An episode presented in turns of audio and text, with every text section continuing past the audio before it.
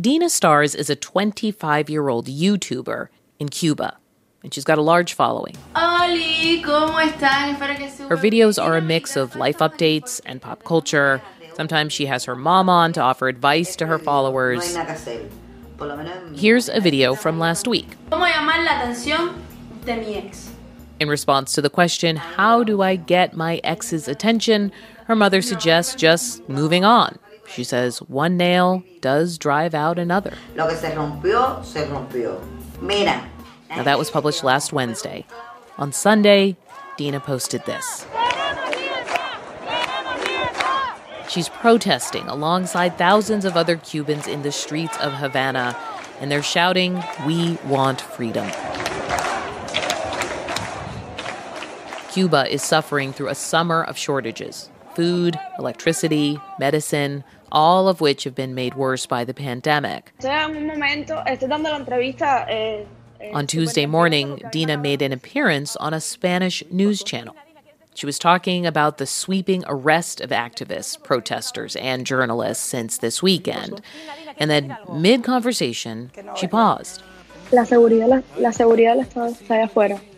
State security forces were at her apartment, and they demanded that she go with them to the Havana police station. Right before she left the interview, she said, "I hold the government responsible for anything that may happen to me." Yo hago responsable al gobierno de cualquier cosa que me pueda pasar. A visibly shaken Dina Stars reappeared with a post on Instagram on Wednesday. She said she had been arrested for promoting the protests, but has since been released, and that she was, quote, on the side of truth. Consider this. The protests that erupted in Cuba over the weekend are the biggest the country has seen in decades. We'll look at how the government is working to shut them down and whether that strategy can last. From NPR, I'm Audie Cornish. It's Thursday, July 15th. This message comes from NPR sponsor Sattva, the comfort company. Satva was the first company to sell luxury mattresses online without the hassle or expense of traditional mattress stores, so Satva customers have always paid about 50% less than retail. Visit SAATVA.com/NPR today, where NPR listeners save an additional $200. Satva, the comfort company. Investigations into police use of force and misconduct were secret in California until now. We've sifted through hours of interrogation tape to find out, who does the system of police accountability really serve, and who does it protect? Listen now to every episode of the new podcast, On Our Watch, from NPR and KQED. It's Consider This from NPR.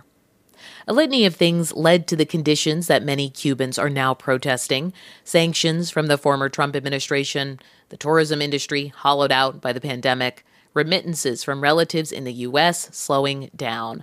And the demonstrations against the authoritarian government aren't just in Cuba. Miami's Cuban community out in force again, pleading patria y vida, homeland and life, meaning better living conditions and freedom for their fellow countrymen and women in Cuba. Americans in Miami have been protesting in solidarity. Many are frustrated by the difficulty of sending aid.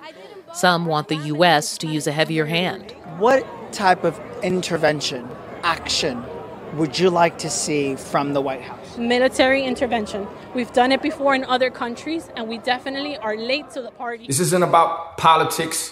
This is about saving lives. Here's Mr. Worldwide himself, the rapper Pitbull. He posted this video to Twitter on Wednesday. It gets me hot, it bothers me, and it frustrates me to a certain extent, being a Cuban-American and having a platform to speak to the world and not being able to help my own people, not being able to get them food, not being able to get them water, but most of all, not being able to help and really get them what they deserve, which is freedom.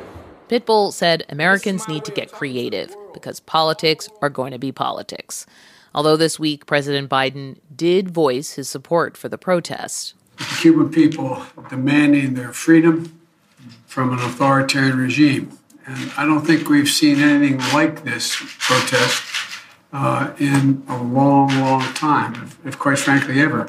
For President Biden, this has the potential to be a political gift from the gods. Fernand Amandi, a Democratic pollster in Florida, spoke with NPR this week. He has the opportunity, through his actions as the leader of the United States in the free world, to play a role in championing the efforts. Amandi says if Biden plays this right, it could help counteract Republican attacks linking Democrats to socialism and potentially help with Biden's popularity in Florida, which he lost to former President Trump. There are going to be political rewards to be reaped if Cuba does transition to a free democracy, and whoever the president of the United States is at that time, the political rewards could be profound. But this is a delicate balancing act, according to Benjamin Godin. He led Latin America policy in the Obama White House. He says if Biden shows too much support, he could play into the hands of Cuban officials, making it easier for them to say the U.S. is behind the demonstrations, which could diffuse the movement. What you're seeing in the very careful response from the Biden White House is a desire not to undermine this promising protest movement. In a television address on Wednesday night, Cuban President Miguel Diaz-Canel made a rare admission. He said his government's response to food and medicine shortages played a role in the protest. Until now, the Cuban government has really only blamed the U.S., and they blame the decades-long embargo for strangling Cuba's economy. And Cuba's foreign minister, Bruno Rodriguez, accuses the U.S. of funding a multi-million-dollar cyber campaign to foment social unrest. Que hoy no necesita misiles. These days, the U.S. doesn't need missiles or Marines. They have bots and automated cyber accounts. Now, what you hear in that accusation: Cuban officials reckoning with a new tool that poses a threat to their power, the internet. Cubans have only gotten widespread access in the past few years, and now social media and messaging apps are helping protesters get organized. NPR correspondent Carrie Kahn reports. Junior García is a co-host of a popular Cuban podcast called El Enjambre. It drops every Saturday. El Enjambre. Yo no veo la televisión. Last Saturday, Garcia and friends were talking about the rise in COVID cases in Cuba, and Garcia presciently interjected this tidbit in the opening remarks. Dice que en Cuba las revoluciones siempre ocurren en el verano. They say in Cuba that the revolutions always occur in the summer, he said. The next day, Garcia was on the streets following the protests on social media. Many Cubans angry about everything from rising prices, food shortages, long lines, and lack of freedoms were posting videos in real time. But by late Sunday, the government had shut off many social media sites. And Garcia's WhatsApp number went unanswered. He and dozens of others had been rounded up and detained. Alp Toker of NetBlockers, a London-based internet global monitoring firm, says since Sunday evening, the state telecommunications company at TEXA blocked social media sites including WhatsApp, Facebook, and Instagram. The Cuban authorities have selectively switched off internet access to major platforms. This affects most, if not all, of the general population at the present time. Toker says the government can pick and choose which apps to remove from general use. He says last November, when a much smaller group of artists held protests demanding freedom of speech, the government simply shut off Twitter and YouTube.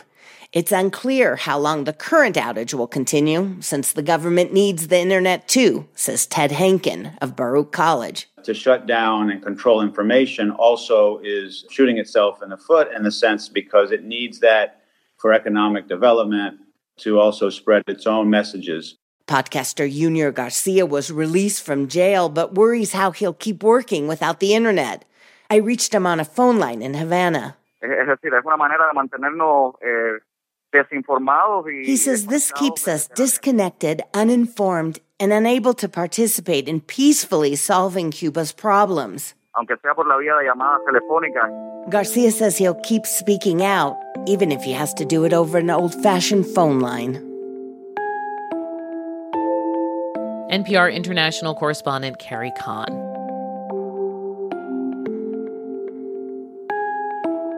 The internet crackdown means that from the outside looking in, the protests seem to have gone quiet.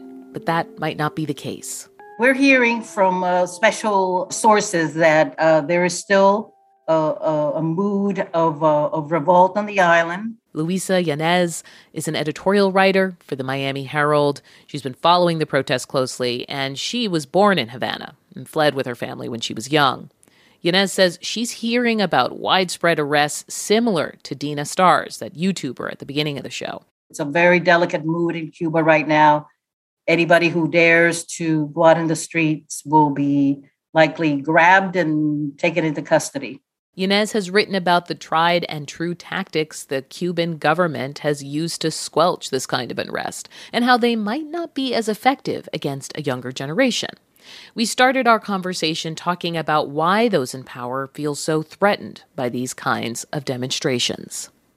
Well, Cuba doesn't like for the rest of the world to think that anything in Cuba is nothing but happiness and joy among the people. They are blaming it on COVID, but demonstrators are trying to make the distinction that, yes, times are hard because of COVID, but this is about the repressive government. This is about not having any freedom of expression. This is about not being able to assemble. This is about 60 years of the same government. Other than kind of squelching this dissent, what is the other response, so to speak, from the Cuban government? Are they responding to these particular issues? Well, yesterday they said that they would be allowing travelers to the island to bring goods, medicine, clothing, anything for their relatives or other people, and without charging them customs a duty. And this is sort of a unique situation where a government is kind of saying, people from the outside, we are letting you bring stuff in. We're not going to do anything. We're just going to let you bring the goods to us.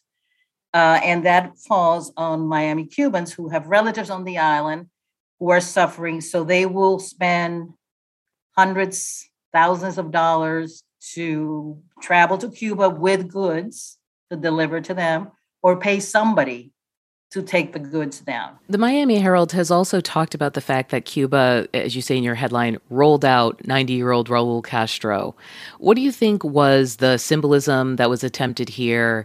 And why do you think that in this moment that this is ineffective? This was harking back to the old days of the revolution, and the only one left is Raul. He retired earlier this year, but when the question of defending the revolution, as they say, suddenly erupted on Sunday, they called on him to be a face of, this is what we did 60 years ago. We're not going to have this taken from us. Here's Raul, who is 90 years old at this point. And Cuba's dealing with a young generation that is not buying into this idea of a revolution that happened 62 years ago. So Raul was there to remind them, and the president called out for old revolutionaries and communists to come out to the streets and stop this uprising. Given all you've told us, the new attempts at putting down dissent and the kind of new generation at play, are these strategies from Cuba, from the government, going to be enough to keep the status quo going? Meaning, in this moment, do these protests feel different to you? They do, largely because of the way that the Cuban people have been able to sort of take to the streets, which is unheard of. That doesn't happen in Cuba. The faces are younger. And I think the Cubans here, which are also the demonstrators in Miami too, are also younger. And they're trying to get the attention, international attention. They're trying to get President Biden's attention. They're trying to get him to come to Miami. They're trying to get him to do something about Cuba. And Cuba's a hard nut to crack. Luisa Yanez, she's an editorial writer for the Miami Herald. You're listening to Consider This from NPR. I'm Audie Cornish.